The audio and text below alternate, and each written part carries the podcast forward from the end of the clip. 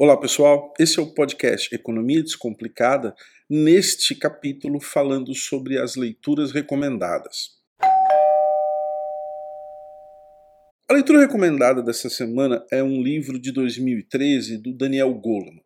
O Goleman ele ficou muito famoso, né? na verdade famoso mundialmente, nos anos 90, no final dos anos 90, quando ele escreveu o livro Inteligência Emocional, né, falando sobre diferentes formas de inteligência e o que era mais importante para as relações profissionais, relações do mercado de trabalho e até para as relações sociais. Na verdade, é, o inteligência emocional ele evoluiu muito e hoje aquilo que a gente fala sobre soft skills né, tem muito fundamento no trabalho inicial do Goldman né, no final dos anos 90.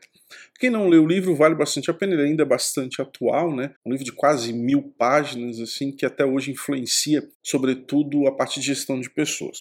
Mas a literatura que eu quero recomendar hoje é um livro que ele escreveu em 2013 chamado Foco. Na verdade, o foco, a atenção e o seu papel fundamental para o sucesso. Ele é um livro basicamente sobre relações humanas, liderança, aspectos sociais, mas ele faz uma abordagem do quanto nós passamos o tempo inteiro distraídos, né? distraídos em relação a uma atividade que a gente precisa realizar, distraídos em relação a nós mesmos, a falta da autoconsciência, e distraídos em relação ao nosso ambiente, né? tanto pessoal, familiar quanto profissional, que ele dá uma ênfase muito forte. E a ideia do livro é primeiro provar né, que nós passamos a maior parte do tempo sem prestar atenção nas coisas que são mais importantes e depois ele dá algumas técnicas, algum, alguns elementos para que a gente consiga aumentar a nossa atenção, né? E por isso que ele tenta provar que a atenção tem um papel fundamental no sucesso profissional e no sucesso pessoal. Na primeira parte, eu não vou dar muito spoiler, né? O livro é sensacional, uma leitura bem fluida, mas tem uma parte sobre distratores sensoriais, emocionais,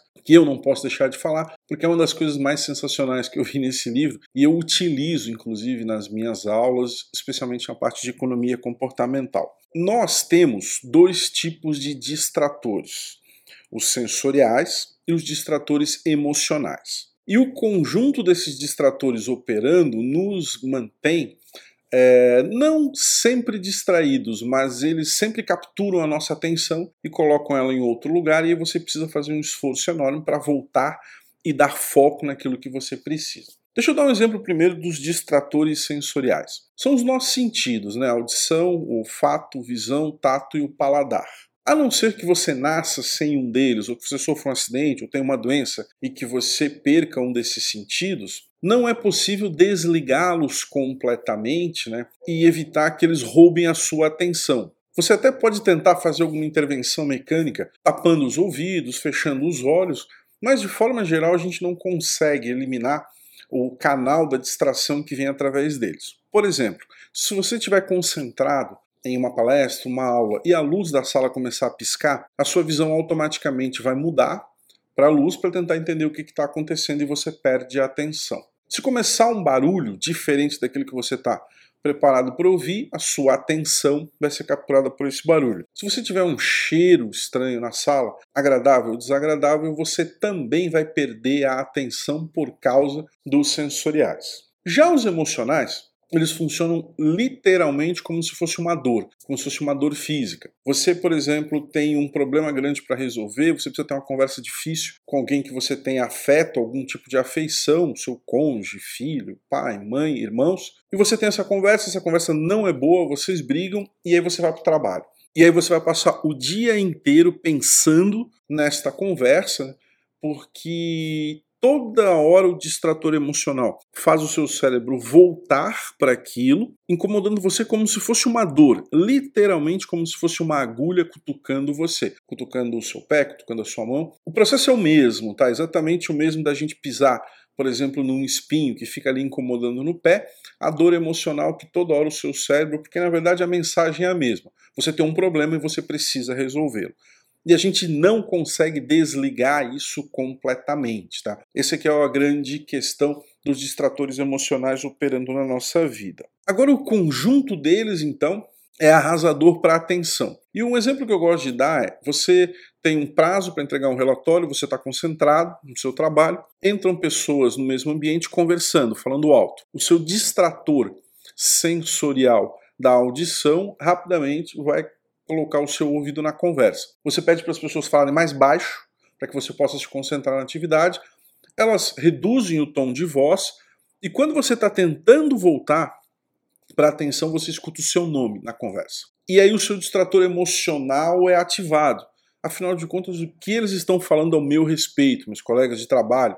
A partir daí, a concentração fica muito difícil. Né? Você foi capturado por um sensorial, você teve uma marcação de um distrator emocional, e aí você não vai se concentrar enquanto você não descobrir o que, que eles estão falando, por que, que estão falando a seu respeito. É muito difícil você voltar e terminar o relatório no prazo. Então ele constrói N elementos né, que roubam a nossa atenção, mostrando que a gente passa a maior parte do tempo sujeitos a distrações uma coisa muito parecida com o sistema 1 do Daniel Kahneman, é, e não necessariamente alguém chamou sua atenção e você virou tal.